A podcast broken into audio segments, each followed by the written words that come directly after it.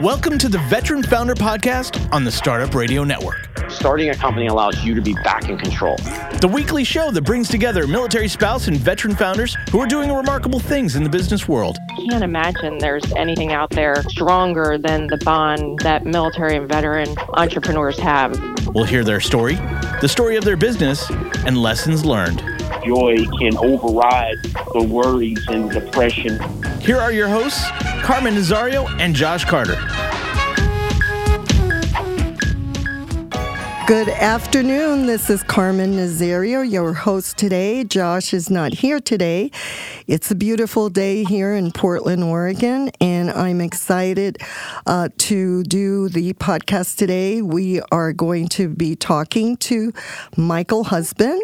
Michael is the uh, founder of Desert Pirate Productions. Hello, Michael. How are you today? Great. How are you? I'm doing great. Welcome to our show. So, Michael, we uh, always like to start our show finding out a little bit about you, where you're from, where you grew up, what took you into the military. So, uh, yeah, start us off and, and give us your journey into the military.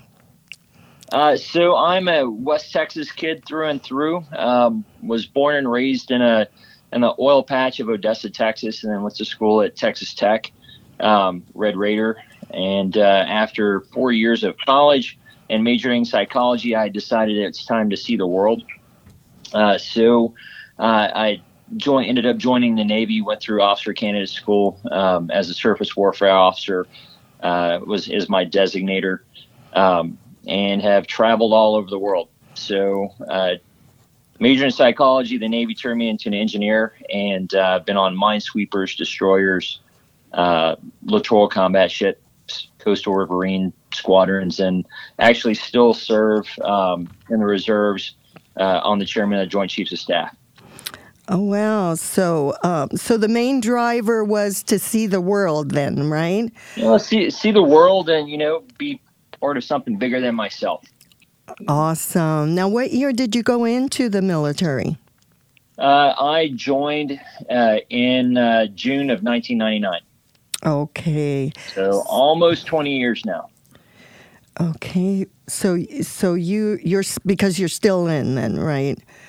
I am. I am in the reserves. So, were you uh, deployed to um, to combat areas um, on the naval ship?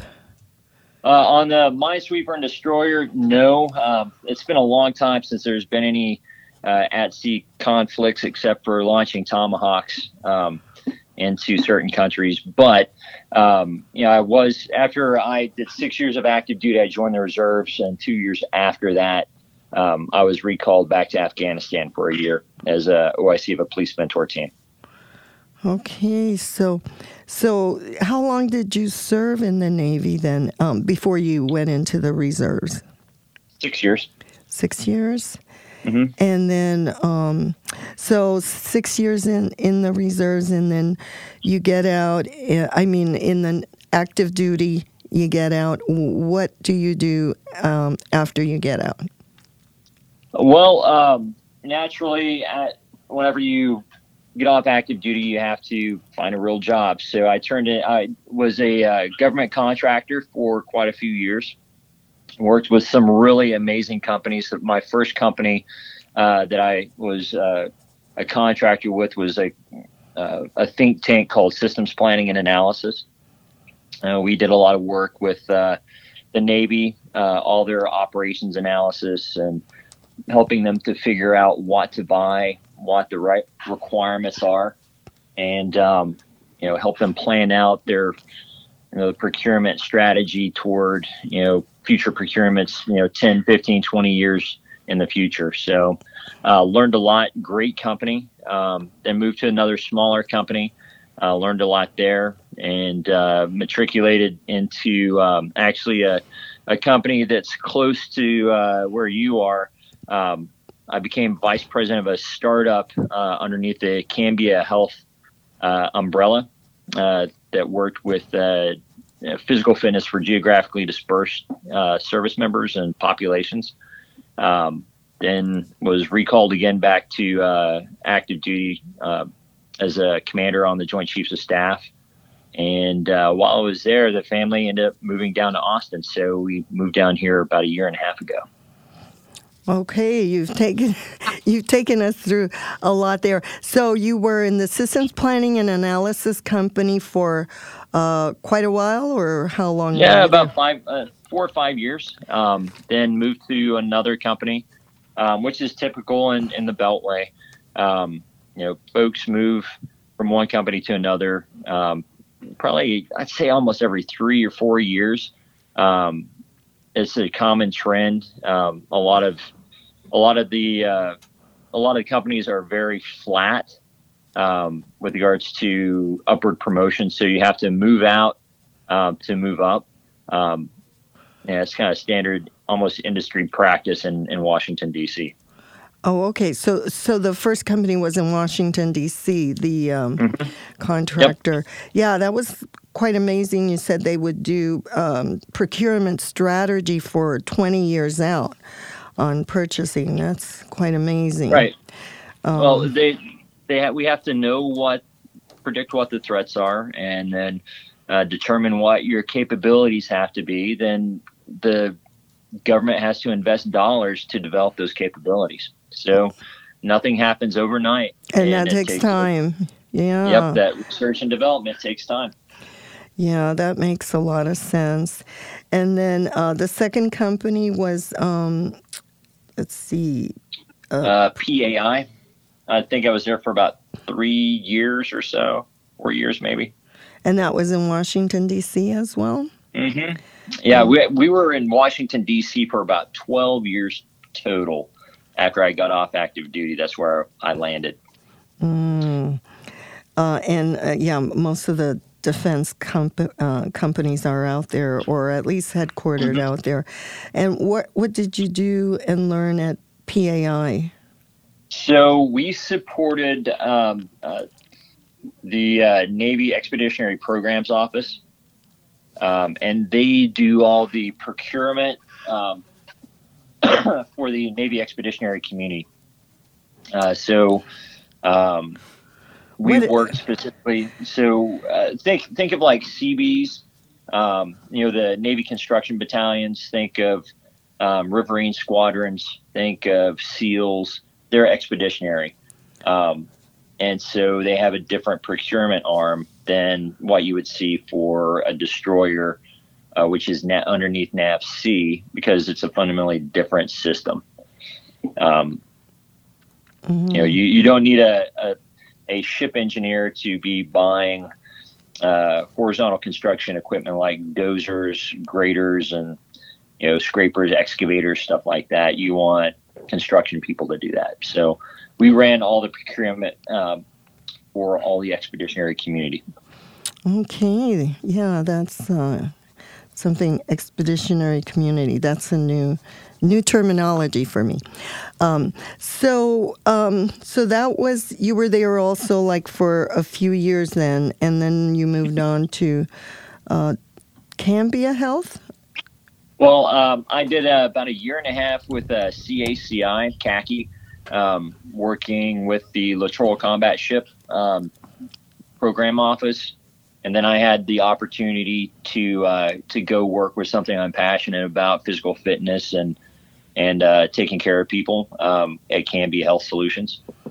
And I took that opportunity to, to, to move on out of the Department of Defense uh, contracting world. And that's when you left DC, when you took on Cambia Health, or when you went to CACI? No, so um, CACI was we was a, a government contractor as well um, Cambia let me stay in Washington D.C. with the family, and I would commute out, you know, maybe once or twice a month to uh, Portland. So it was a long commute, but we did a lot of business development inside the Beltway, um, as well as up and down the eastern seaboard. So you're acquainted with uh, Portland, Oregon. I am. So, so in that role at Cambia, you said you're passionate about physical fitness and uh, what were you doing uh, at Cambia? So uh, I was vice president of a, of a startup that was called BaseFit. Um, uh, we worked with uh, geographically dispersed populations, so uh, people that are on the road a lot, um, like think of truckers, flight attendants, pilots. Um, you know, they have to sit down a lot, but they have physical fitness requirements, um, just like reservists do. Um, they have physical fitness requirements that they have to meet. So our ultimate goal was to help keep them in shape and be able to track them, you know, no matter where they were. So we would leverage uh, technology, and we partnered with a company called TRX out of uh, San Francisco. They make those big yellow straps that that people work out with. They're portable and uh, easily to, to take with you to a hotel room or on the back of a big rig or whatever you like. Um, a great concept. Um, it's just a cha- very challenging trade space. It's a very challenging. I'm sorry, I didn't hear that. What kind of Said space? it's a it, it's a very challenging trade space to be in. Um, you know, there's there's lots of lip service paid to uh, what health really is, hmm um, without actually seeing change. So, right. uh, yep. So yeah, I you know I just got back from uh, a flight. Um, I was overseas actually. I was in Puerto Rico, and um, on the way down there, I missed my flight, so I ended up being 26 hours um, traveling. And you know, it did get me to thinking, wow, these people are always on the plane, and um, because physically it's very hard on you traveling. And so i started really thinking about on the way back uh, about these pilots and the flight attendants. And here you mentioned that they have requirements um, in terms of physical fitness. And i guess um, the, the do the airlines um, track that um, um, their physical fitness programs?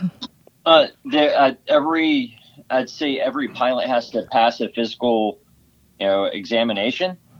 Um, but uh, again, the last person you want to have a heart attack, have to have a heart attack is your pilot, right? So um, while they're in flight, so it's important, and I think many of the airlines are taking that to heart, literally and figuratively, um, the the care and well being of their pilots.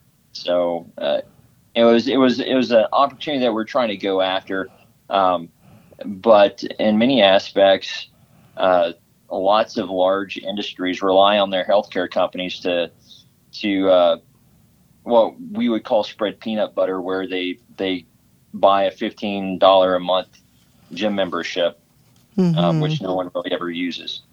So we were, we were working on those hard metrics where the, you can actually hold people accountable for their physical fitness. hmm Yeah, that is uh, a different type of uh, perspective. Um, so, so you were working for Cambia for quite a while, or I was there for um, almost two years, and that's when I got recalled back to active duty um, on the Joint Chiefs of Staff. oh, what did you do in that role? Uh, so uh, we did all the plans and operations uh, down in the basement of the Pentagon. Wow, sounds So- secretive. Yeah, it's like uh, getting down there. It's almost like watching Get Smart. oh, wow, The, that the introduction to Get Smart, where they go through door after door after door. The only thing they were missing was a cone of silence. mm, that sounds like interesting work. Was it interesting work? Absolutely. Um, you know, some of the smartest people I've ever worked with or had the pleasure of knowing were actually down in the basement of the Pentagon. Um, they're making the hard decisions. They're doing all the strategic planning um, and developments of plans and appreciation for, you know, what's actually going on, on the ground. Um, and their dedication is absolutely astounding. I've never been more impressed um, and thankful for the people I worked with. Oh, that just So- sounds wonderful. I, we're going to take a quick break, Michael, and we'll be right back to hear more about your story. Yep. CPA dudes, where accounting is never boring. Their price is not based on time. Instead, customers decide what to pay them. They don't charge you for sending invoices, phone calls, emails, texts, or meetings. They just get the damn job done. Find them at cpadudes.com slash startup radio. So, for those of you tuning in, we're back with Michael Husband, the founder of Desert Pirate Productions. So, Michael, we were talking about uh, your role at, uh, in the um, Joint Chief of Staff, right? Command. Uh-huh. And um, you you were talking about you work with some of the smartest people you've ever known. What kinds of things did you learn from these folks? Um, you know, is is more about um, elevating your strategic thinking and your strategic approach to problems. Um, you know, coming from a very tactical um, background, seeing the the strategy behind how they how they think and how they plan was absolutely awe-inspiring.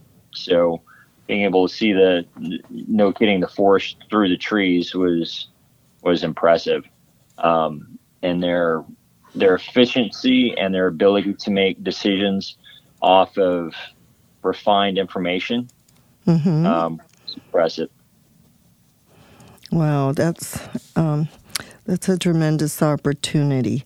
Um, I would have loved it.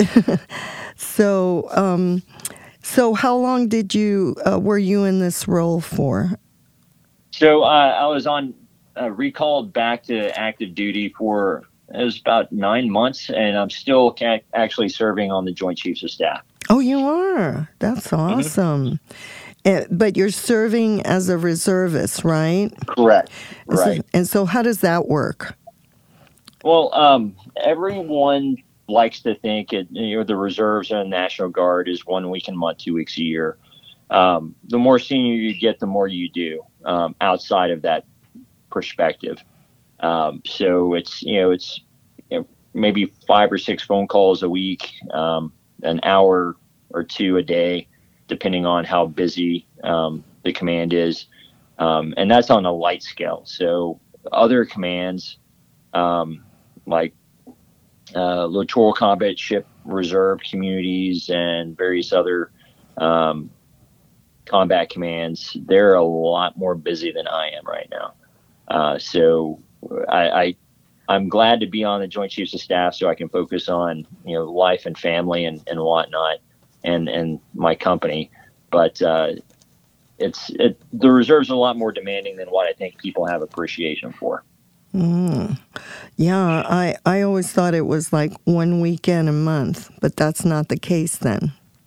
No, it, it is absolutely not just one weekend a month. It's uh, quite a bit more. Mm-hmm. And then what is um, um, what is your um, uh, rank right now? So I'm a commander. I was just selected for uh, captain. Oh, okay. So you're quite senior then, right? Mm-hmm. That's that's awesome. So then, um, as you you know, uh, you're you're working for the Joint Chief of Staff, but then what happened after? You know, you, you did you start your business sometime after that? Right. Um, so when uh, we moved the family down to Austin from uh, Washington D.C. after my wife uh, had an opportunity down here that she, you know, couldn't pass up. So it it's great getting back to Texas, um, change of pace, and we took the opportunity for me to start up a couple of companies. Um, first one was kind of getting back to what I knew in Department of Defense contracting. Uh, but shortly after we started uh, that company, we had an opportunity to enter into the film and TV trade space, um, developing content and uh, telling a good story. And it's been moving um, like light speed right now. Wow. So take us through that journey. First, the first company, are you still uh, involved in the first company or is that pretty much uh, shut down since you started the. No, uh, it's, it's, we're involved and we, we see, we look for opportunities to, uh, to put into uh, that company, Source to Force Innovation.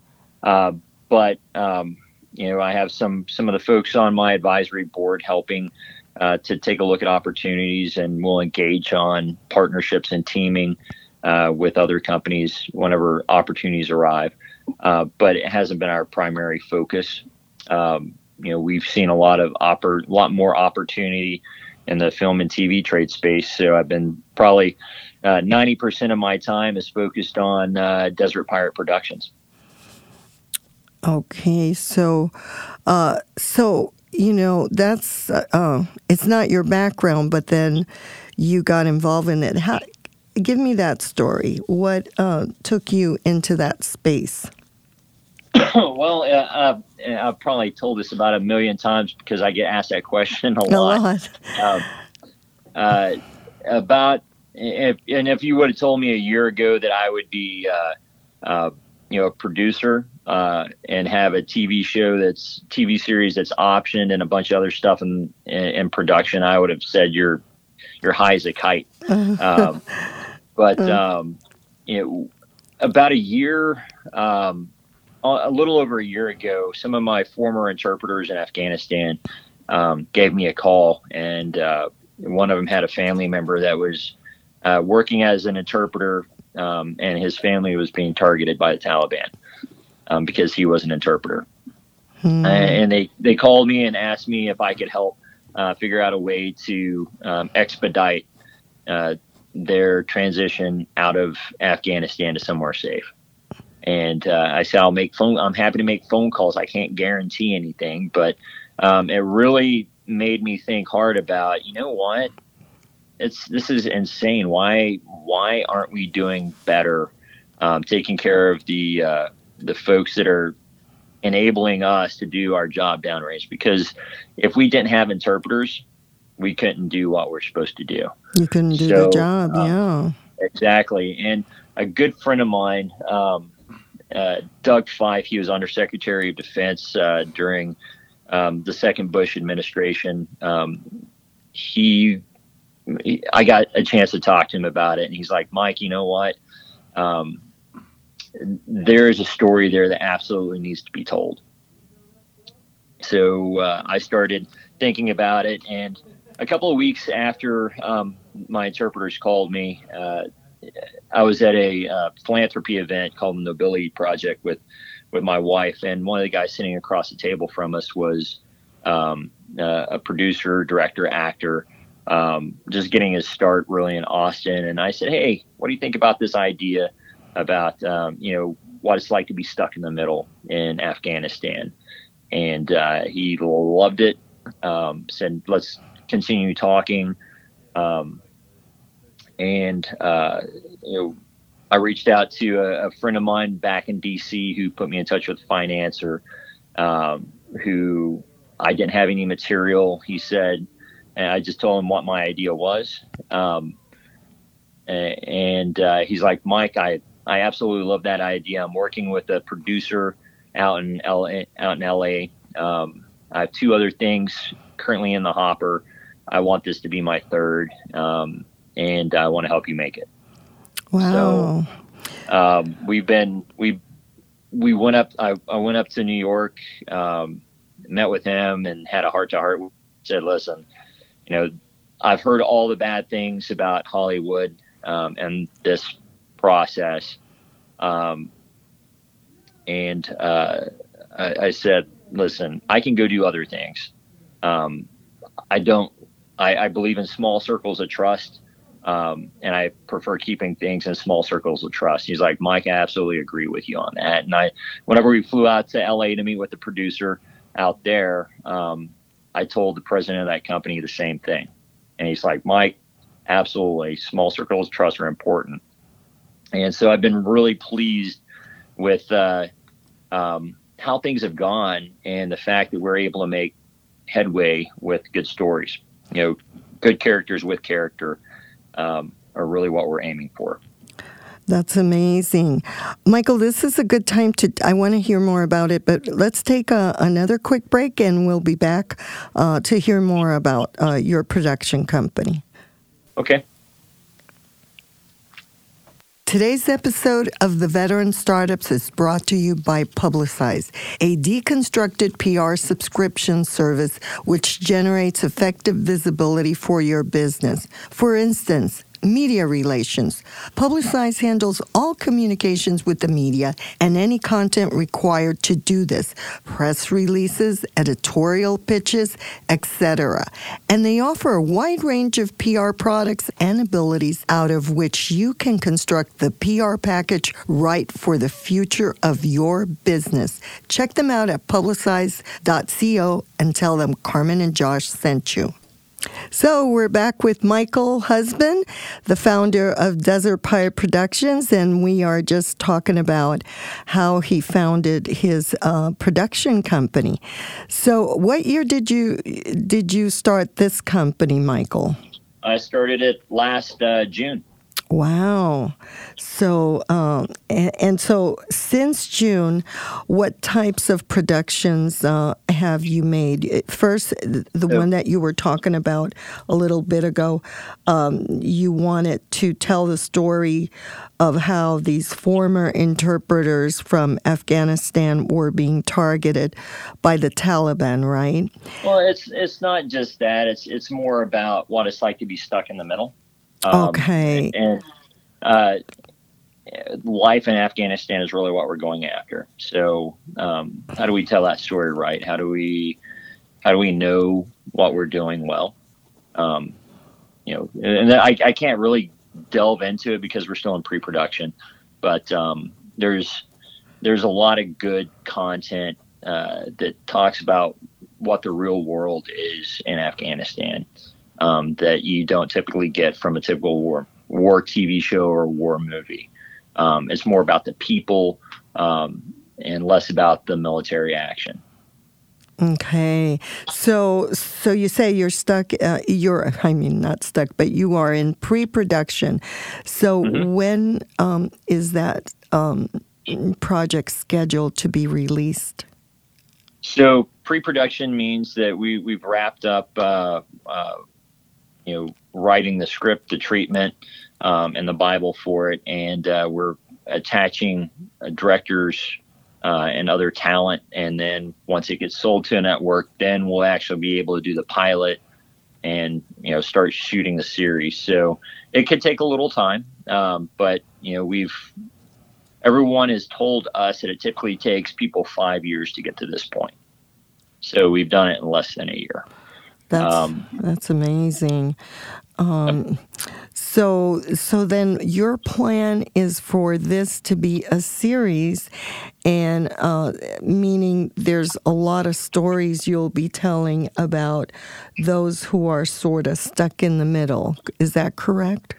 Yeah. Um, so uh, going back to you know my experience and um, you know, whenever I started thinking about what this thing would look like, I sat down and started writing vignettes about what I saw in Afghanistan. I would encourage, you know, other veterans um, that have been overseas uh, or have just served in general to start writing down what their unique, what what things that they saw that were unique, um, because guaranteed you have some interesting kids or your family uh, will want to read about it whenever you're old or gone. They're mm-hmm. going to want to know how you lived and how you served um, because it's it's important. Um, so I it, it's really cathartic as well, right? So you're mm-hmm. you're going mm-hmm. back, you're remembering everything and the the in the Navy we call them stupid sailor tricks, but you remember all those things um, that happened, and you're like, wow, um, I actually lived through that. That's absolutely insane. Um, so, uh, can you share a little tidbit on on something unique and and just like um, uh, yeah yeah go ahead. I mean, we it, uh, in Afghanistan, our command sergeant major had a um, had a we had a fob monkey. Like we actually had a monkey that loved our command sergeant major. Like she would pick, she would hop on his shoulder, and she was a mean monkey. Um, she would hiss and run after everyone else, but she loved our command sergeant major. She would hop on his shoulder and just she would groom him like a monkey would do to another monkey. Uh, I swear they must have been related, but um, it was it was a unique, you know, something you would never imagine that you would actually see. Um, you know, you, you get a perspective on just the lives of um, uh, what it's like to be uh, an Afghan. Um, you know, a lot, there's lots of really good people over there just trying to survive. Um, and ultimately, you know, they've they've had to endure a lot going back to when Russia um, deforested a lot, a large portion of the com- country, and then drove out. You know, the vast majority of educated people or killed them. Um, you know, we're still having the fallout from what Russia did. You know, almost 30 years ago. Hmm. Yeah, they've they've just had a lot of hardship and oppression. So, um, so where would you find like uh, your sergeant major? Where would he find this monkey? Now, you were actually. Um, yeah, that, that monkey was there when I got there. Oh. Um, so, so maybe um, yeah, a good. Uh, I think I think what happened was um, I think he got adopted by the command sergeant major because the some British outfit had him before. Um, Oh. Because anytime he saw a British uniform, this the monkey literally went ape. Shh, you know. Mm, a good, a good little mascot. That's that is that could be a funny story to tell. Um, so um, that definitely is unique. Um, so that's going to be. I'm going to be looking forward to um, these productions when they come out. Um, Yeah, I mean, we, we have a lot of stuff that's uh, up on our slate. Um, uh, I can't talk about it all because, again, pre production, we got um, a lot of NDAs out there. So, um, what I would say is look us up um, from time to time on IMDb uh, about, you know, looking up Desert Pirate, what we're involved with, uh, who we're partnered with, um, and uh, go from there. There, we're we're we're work again. We're working to create content uh, that has characters with good character because fundamentally, in many aspects, um, there's lots of social narratives out there that are are I wouldn't say are mainstream anymore. So we're trying to get back to what are good core values. How can we tell a story of, about someone or an event um, that really is more compelling than overly dramatic? Ah, yes, I love it. So, what other types of projects are you doing uh, through Desert Pirate Productions? So, um, uh, you, uh, episodics, we have a couple of feature films. Um, was uh, actually out on uh, um, just learning and honing honing my skills and understanding what the production process is. Got to go see an amazing. Um, there's a, a episodic TV show that's being filmed here in Austin. Um, got to go out on set last week um, and see how they actually operate. Um, the professionalism actually on the on the shoot is astounding, um, and their timeliness. Um, in this industry, I'm learning really quick that uh, you can't monkey around when you're actually in a shoot. You got to be on time, professional. It's really um, run mechanically like a, a, a military operation. So you got your director, you have your um, who is running the shoot, then you have your AD who is coordinating everything. He's making those trains run on. He or she is making those trains run on time. So, um, this episodic TV show, can you give us the name on that or? Uh, I can't. Oh, I had you to can't. Okay. And I'm, I'm sorry. No, Um, no, that's okay. That's understandable. Um, no, I just wondered, um, you know, when you talk about it, it just sounds like a great show Um, it's, it's, to watch. It, it, it, it's a great show. Um, uh, it's, I mean, this every it, it's a huge show um, that's being filmed here in Austin. If people looked it up online, they could probably figure out what it was. okay, but, that's a good um, clue for the audience. Yeah. Yeah. So it, this is quite just amazing because the the film industry is so competitive and it's- it's really hard to penetrate into it. And the fact that you were able to do that so quickly and you know you're in pre-production mode in less than a year is really outstanding. And uh, you know, you mentioned how you were able to bring your military skills, utilize that in terms of uh, the industry and the way it works. Um, so, uh, yeah, and that can, you know, that kind of leads us into one of the questions we typically ask here. So, being in the military, we always ask our um, um, the our entrepreneurs what what was uh, some of the things that they, they came back out with that really helped them, you know, to go in, in to do be an entrepreneur, or even if they didn't if they didn't go into uh, doing entrepreneurship, we've interviewed some who've just started nonprofit organizations. What can you what can you tell us that are some of the biggest things that you learn? And, and I know if you've already talked about uh, a few, but uh, but some of the most important aspects that you just drew upon to you know help you uh, even start this new uh, enterprise, the Desert Pirate Productions. So, um, well, just starting the company is in Texas. Um, if you're a veteran, it's super easy to start a company. It's Texas is a fantastic veteran-friendly state. Um, they're an entrepreneurial state, um, and they want to help businesses. So, um, and fundamentally, I think there's a reason why so many companies are fleeing, you know, high tax states.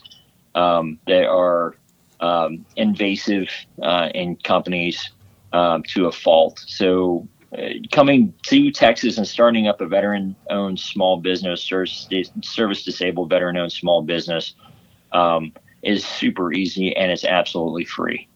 Um, uh, it, it, just comes down to what are your passions, uh, what do you think you can do, um, and uh, ultimately, I think you have to get to quick yeses and quick nos in any trade space. Um, and my approach fundamentally in the entertainment trade space isn't art first; it's business first. Um, can I can I make something? Can I make a project profitable um, while also telling a good story? Um, mm-hmm. and, I have I have zero desire to be a starving artist. Yes. So getting yeah. getting to that point um, and really understanding uh, the ins and outs of the years of experience as a Department of Defense contractor kind of trained me to be very methodical in approaches um, and look at the the money first, um, and then be pragmatic on how you engage your time. Yeah, that's uh, well said. Because if you're in business and you're not making a profit, you're not really in business. Exactly and I'm, I'm sure you see that from from your company as well. Right. Um, there. So some of the things that we have done though is for um, like our primary. Uh, uh, uh for the episodic that we currently have, uh, you know, I started up a 501c3 to go along with it. Um, and I think, you know, this is our first go um, I think on you know it might be part of our core mission going forward. Um, whenever we come up with something that we think is going to be um, a, a, solid uh, opportunity that can turn uh, revenue, um, I think it's uh, a good idea to really look at um, how can we make a difference with what we're producing.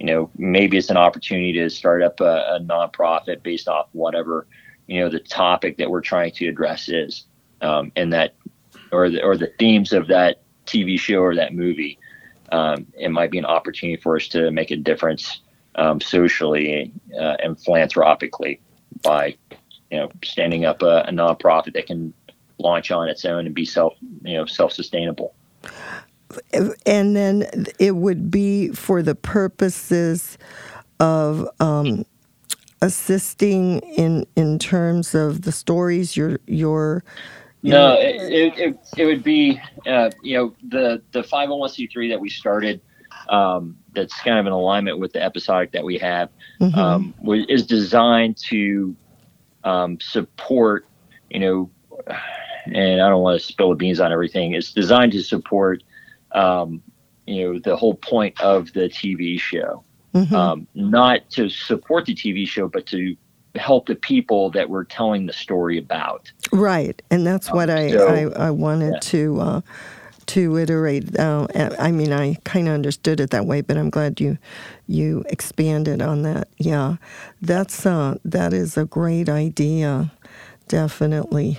And, and the thing that fundamentally in this trade space uh, I want to do is I want to change the narrative on veterans. Um, and I say that because whenever I first came into the trade space, uh, I was talking with my co-writing partner, and I said, when I say the word veteran, post 9/11 veteran, what do you think? What's the first thing that pops into your head? And uh, I'm going to ask you a question. Tell me what you think the first thing he said was. Uh, you're asking Yeah. me? Yeah, yeah. I'm asking you. What do you Uh, think? What do you think the first thing he said was? Um, I'm not sure, but did he say hero? No, No. it was not hero. It Uh. was PTSD, PTSD. and it was um, damaged person. Mm-hmm. And um, fundament, I, I, I fundamentally believe that there are there there is a lot of PTSD out there, but I do not approve of nor condone the the stigma that many people in, in the United States portray veterans. We're not victims. Outside of marrying my wife, Mm-hmm. best thing I've ever done was join the Navy. I've met more amazing people and done more amazing things and have been part of something bigger um, than myself and I have improved myself um, by joining the Navy. And I think the vast majority of veterans would say the same thing. You're the right. that You're absolutely right. Um, we actually asked that question, and you've brought it up. And nobody that we've interviewed ever regretted joining the military, regardless of their experience, regardless of whether they came back with PTSD. Right. Um, and uh, ultimately, like I said, we want to change that narrative. Um, and we want to give veterans the opportunity to tell the right story um, and to take leadership roles in the film and TV trade space. That's uh, that's wonderful. Uh, so let me take a- another quick break, Michael, and uh, we'll go on to uh, finish your uh, your story, and uh, we'll be right back. Support for today's episode comes from our friends at Ruby Receptionists. At Ruby, they've mastered the art of turning rings into relationships. Their team of remote receptionists answer all of your calls live as if they're right there in your office. Together, you and Ruby transform your phone into the sales engine it was meant to be. Start setting your business apart today. Visit callruby.com forward slash startup radio to sign up, or better yet, call them at 833 861 8100 and use promo code StartupRuby. So we're back with Michael Husband, the founder of Desert Pirate Productions. And Michael, you're sharing on your goal to change the narrative on veterans. Um, and uh, this is quite interesting um, when you asked me what is the first thing I think about um, when on a veteran, and then you said you also asked your, your producer, right? He's not a Uh, veteran. my right, my writing partner. Your right? writing partner is he a, a veteran himself? No, no, he's not. Okay, and he said the first thing that comes to mind is PTSD, Right. and and you are out there to change the world on uh, the veterans' perspective. Uh, so that's uh, a really wonderful goal. Um, I definitely like to hear that, and so. Um, so you're going to use this venue to to accomplish that. I'm I'm sure it's going to be very successful. Um, well, go ahead. absolutely. We hope so. And so right now, so you've got um, it's your company, but then you have producers and directors, and and then uh, apparently uh, some good um, uh, people that are helping you towards your goal. Absolutely. Small circles of trust um, and uh, telling a good story um, and being timely. Uh, as as Mattis would say, um, be polite, be professional, but have a plan to kill everyone in the room. When you translate that to business, it's be polite, be professional, but have a plan to execute your mission. So um, that's that's how we operate. Um, if Okay. we're not, if, if we're not, go ahead. Say that again. Be polite. Be. Be. So James Mattis, former Secretary of Defense, um, uh, amazing guy. Um, his his one of his catchphrases was "Be polite, be professional, but have a plan to kill everyone in the room." Um, when you translate that to business, it's be be polite, be professional, but have a plan to execute um, your your plan. Be able to execute your plan, um, and that's how we approach you know business opportunities. You know, uh, if you're not five minutes late, or if you're not five minutes early, you're late. Um, whereas in, in many aspects in in Hollywood, um, it's the last person to the room is the most important. No, decisions still get made without you. Um, Mhm. uh, so being courteous of people's time and considerate is is an important skill set. Um, so as part of the mentality I want to bring to the trade space, and uh, you know, I think you know veterans are there's growing veterans in in the film industry, and if, if is it possible for me to give a, a give a quick shout out to a veteran organization? Yes. All right, so um, uh, Veterans and Media Entertainment um, is a fantastic um, uh, venue for folks that are veterans that are merging into the entertainment trade space. Um, and it doesn't matter if they're gamers, you know, musicians, you know, a key grip, a writer, a director, an actor. Um, take a look at what they have online, VME um, Connect.com. Um, you know, they provide opportunities for you know veterans, and they have strategic partnerships with lots of uh, companies in Hollywood and New York and Atlanta and DC.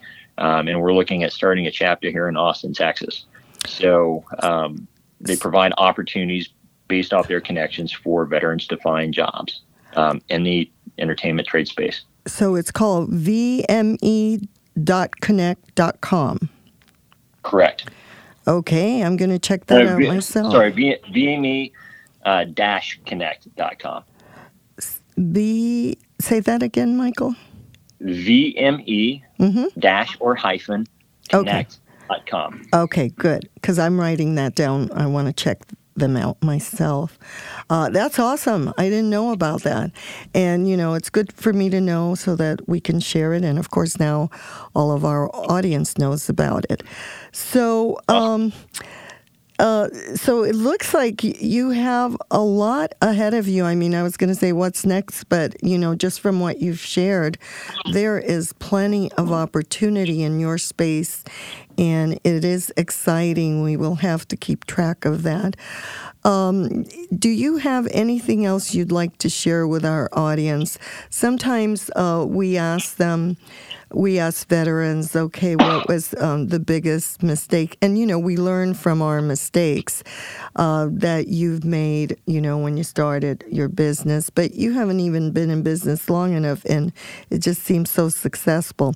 But if you want to share, we have a few more minutes on anything else. We would just uh, love to hear. Uh, Okay.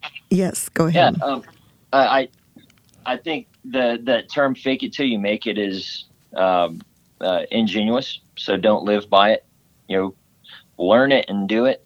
Um, I'd say be able to listen to your gut because it's it's right probably ninety five percent of the time, hmm um, and be a good judgment of character. Um, you know, desperate people do desperate things. Avoid them like the plague.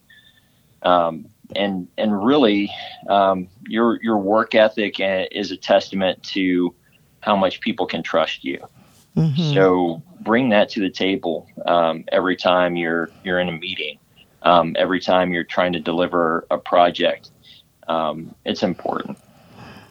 And and are those are part of the traits that you would consider uh, for that uh, what you expressed earlier as the small circle of trust. Absolutely. Um, and don't be afraid to kick people out of the circle of trust. Um, I think it's a one strike you're out type deal. Mm-hmm. Yeah, that's wonderful. Michael, where can folks find you? Um, uh, on your website, another contact, LinkedIn? So I, am on LinkedIn. Um, I'm on, uh, you know, we have uh, desert-pirate.com is our website. Um, and uh, I just started up on imdb.com. Um, so IMDb is where all the uh, entertainment professionals have a, a, profile. So as we move forward, things will get posted on all of those. Um, to be blunt, I'm not a huge social media fan because you know it's all it is is chatter and no one's really being social or connecting with one another in a meaningful way. But um, if you want to email me, I am happy to connect um, and be a real connection. Um, it doesn't matter who does. And so, then what what email would uh, would we email you at? Uh, Michael at desert-pirate.com. Okay. Well, thank you for being on our show today. And thank you, audience. Uh, we will be back next Friday at 1 p.m. Pacific time. Have a wonderful weekend, everyone. You're listening to the Startup Radio Network. Listen, learn, launch. 10% of our gross revenue goes directly to women entrepreneurs in developing countries around the world through Kiva's microfinance program.